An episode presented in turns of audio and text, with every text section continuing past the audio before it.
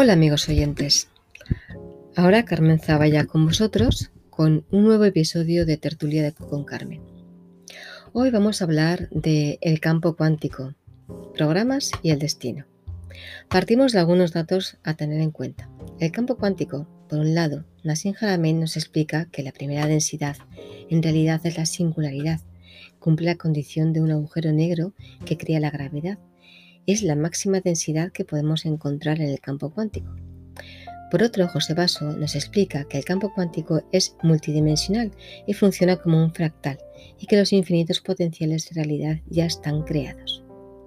Hay quien dice que este campo es fijo, como lo explica la teoría del todo y fotónica de José Alfonso Hernando Abejón, pero vibra.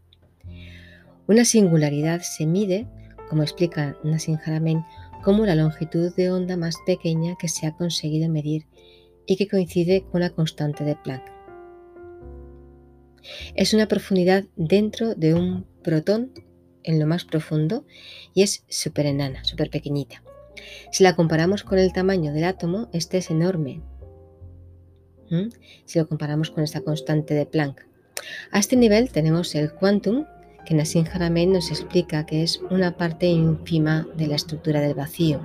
El quantum es una estructura básica de 64 tetraedros, la flor de la vida, y uno de estos tetraedros sería este quantum en la representación geométrica del campo y que es, la, es, la, representación geométrica del campo y que puede demostrar la estabilidad de ese campo cuántico. La teoría del todo y fotónica de José Alfonso Hernando Abejón también habla de esta estabilidad del campo. Cada uno de esos 64 tetraedros tiene el tamaño de la constante de Planck, muy muy pequeñitos.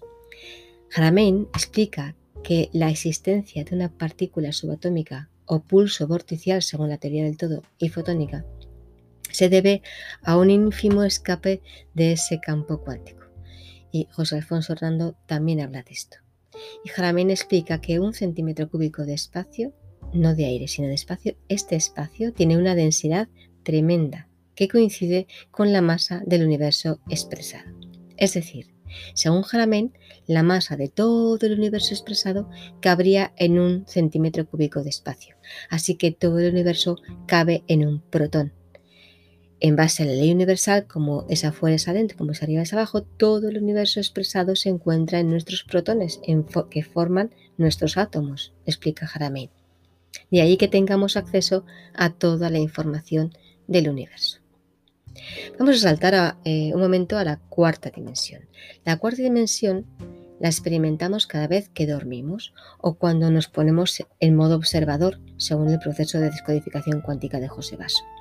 La cuarta dimensión sería el mundo astral o mundo onírico de los sueños, o el universo donde nos enfrentamos con nuestros deseos y nuestras emociones. José Basso explica que lo que ocurre en la cuarta densidad también lo estamos creando nosotros a nivel de conciencia, lo hemos hecho en cuanto nos hemos enfrentado a nuestro mundo de los deseos y las emociones. Esto ha sido muy reciente, ya que hasta hace poco nos, regíamos por los programas de procreación y supervivencia, programas muy básicos para la especie humana y de tercera, de tercera densidad pura. Y ahora respecto al nivel de conciencia hemos entrado como en el siguiente nivel, el de cuarta densidad. En los procesos de descodificación cuántica, cuando miramos al transgeneracional, todos los programas colapsan, todo va mucho más deprisa. Antes, para reparar un programa en el árbol, se necesitaban varias generaciones. Actualmente, en una sola generación se pueden producir la reparación tranquilamente. Ya todos nos damos cuenta de que el tiempo es, eh, es como que se comprime, como que va más deprisa que antes. Ahora bien, según la teoría cuántica, el tiempo no existe. Esto ya lo dijo Einstein. El tiempo es una percepción, entonces si cambia nuestra percepción, el tiempo también cambia. Hablemos de programas y destino y de dónde venimos. ¿Qué es lo que nos ha creado? ¿Cómo es que estamos aquí? Esto lo podemos enlazar con el viaje del alma del Dr. Stone del que hablaba en el podcast anterior, el 17, por si no lo habéis escuchado aún. Somos seres multidimensionales y lo somos todo. Por lo tanto, somos nosotros mismos en otra línea espacio-temporal que nos hemos creado a nosotros mismos. Eso también lo explica José Basso. Nosotros, que venimos de otro espacio-tiempo y que habríamos creado un escenario muy complicado donde nos vamos a exigir grandes esfuerzos para dar un nuevo salto evolutivo. Porque esto es lo que busca nuestra esencia, para darle continuidad a ese amor universal de esa esencia, esencia que se experimenta a sí misma a través de nosotros. Nosotros somos conjuntos de programas. Todos somos diferentes y a la vez somos la misma esencia experimentando diferentes programaciones y por lo tanto diferentes experiencias. Somos parte de esa esencia que es un niño de 10 años que juega a experimentar como si fuera Carmen, como si fuera Ignacio, José Basso explica que estamos creando universos nuevos y que esto es una gran escuela, muy dura, y en estos momentos estaríamos haciendo el máster. Y esta sería la punta de lanza de la creación, sería el máximo exponente de dureza existencial, donde las percepciones adquieren un grado de sugestión tremendo, donde nos sugestionamos con la sangre, con la violencia, con todo, dice José Basso. Y ahora nos toca empezar a reconocernos como esos seres multidimensionales que están viviendo una experiencia en 3D y empezar un poco a tomar conciencia de cuál sería esa misión sagrada que nos hemos impuesto desde las estancias espaciotemporales o dimensiones. Esta sería la gran aventura. Según nos comenta José Basso, es necesario que el humano llegue a comprender esto y la especie humana, humana alcance la masa crítica y modifique de esta manera el campo morfogenético descubierto por el biólogo Rupert Sheldrake y que José Basso se refiere a él en su segundo libro de la DQ2, El duelo cuántico, con el ejemplo de la pelota y los alfileres. Esto tendría mucho que ver con el campo unificado. Bueno, yo os invito a que leáis el segundo libro. Esto tendría mucho que ver con el campo unificado y con esos saltos cuánticos que se irían produciendo Estaría muy bien para la especie humana y poder evolucionar hacia ese nuevo órgano de la Tierra, la humanidad consciente. Somos antenas de tierra, nuestro DNA emite y recibe, nuestro cuerpo emite y recibe.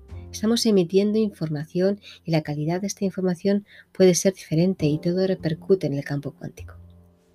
El saber esto es muy importante porque podemos afinar mucho el tipo de vibraciones o frecuencias que estamos aportando a ese campo.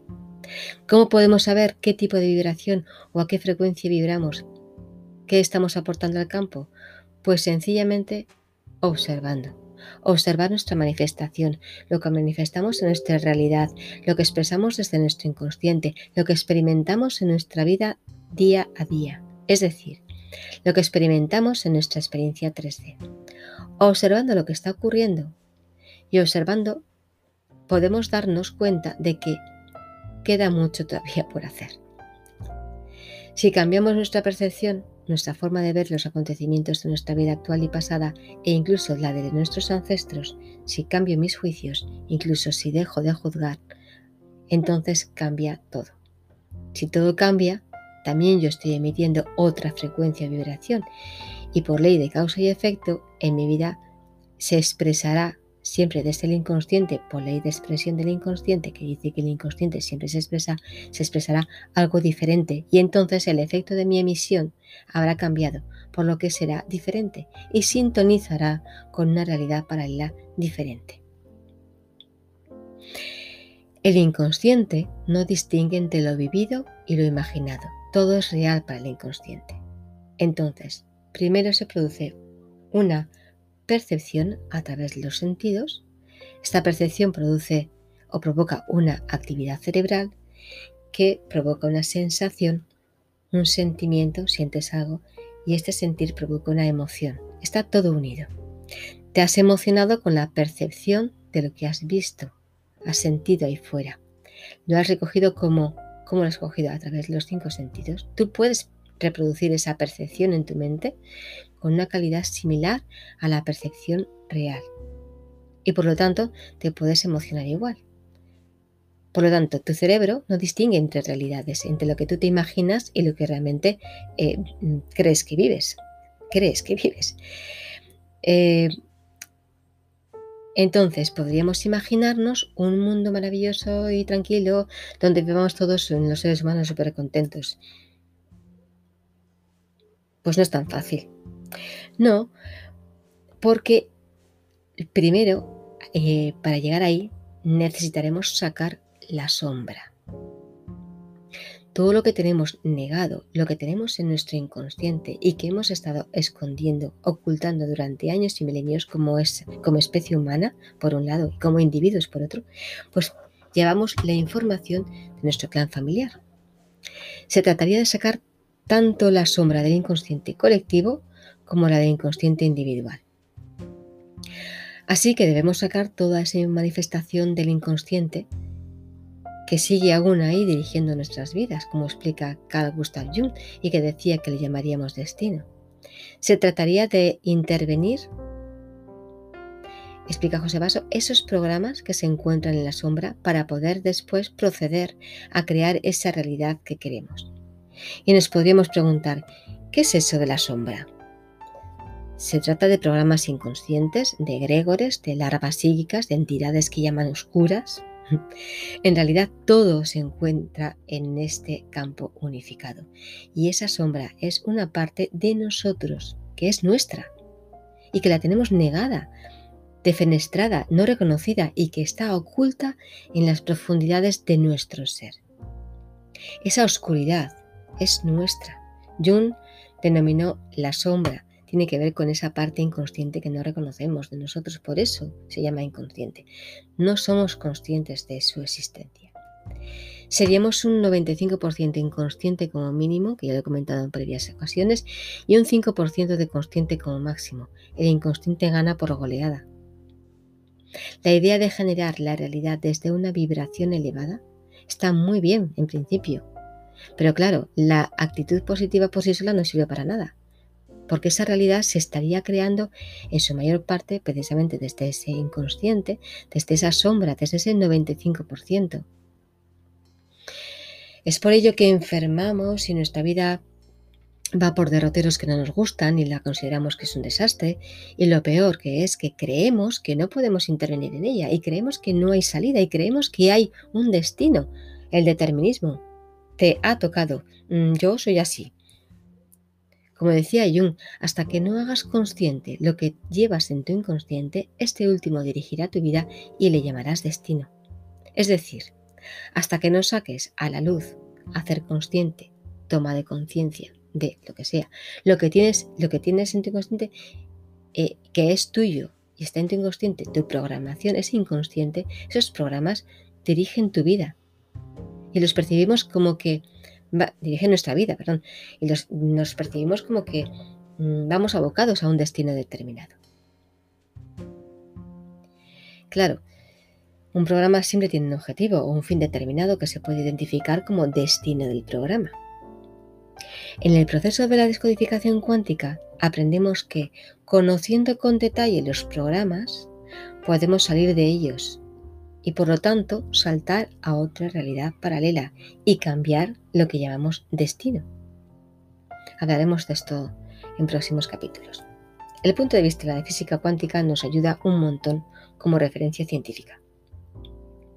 Tanto la descodificación cuántica de José Basso. Y así como decía Carl Gustav Jung, el destino no existe.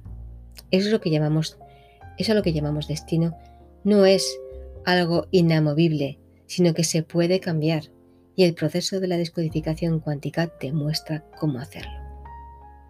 José Basso especifica que existen tendencias porque se trata de programas que hemos ido rodando y que vamos a tener que, que reparar y que se van a manifestar. Cuando se manifiestan se están reparando y en sueños también se repara. Todo el tiempo estamos creando nuestra realidad y podemos intervenir en esa programación como decía antes, y podemos hacer todo tipo de cambios en nuestra vida siempre y cuando tengamos en cuenta un gran requisito, que consiste en sacar a la luz, traer al consciente esa sombra, toda esa programación inconsciente que decimos, o sea, que la tenemos negada, que decimos que no, eso yo no. Así que el destino, tal y como lo hemos entendido hasta ahora, no tiene ningún sentido. Bueno amigos, esto ha sido todo por hoy. Podéis encontrarme también en www.carmenzaballa.wordpress.com y en www.tertuliadecuconcarmen.wordpress.com. En Spotify, Tertulia de Carmen. En Telegram, Tertulia de Carmen. Polaridad, Alma y Programas. Y también podéis encontrarme como colaboradora en el grupo de José Paso de Telegram de Descodificación Cuántica y en el de Manuel Siménez Física Cuántica aplicada a la vida cotidiana, en Facebook y en Instagram, o sea, en todas partes. Muchas gracias por escucharme y hasta el próximo episodio.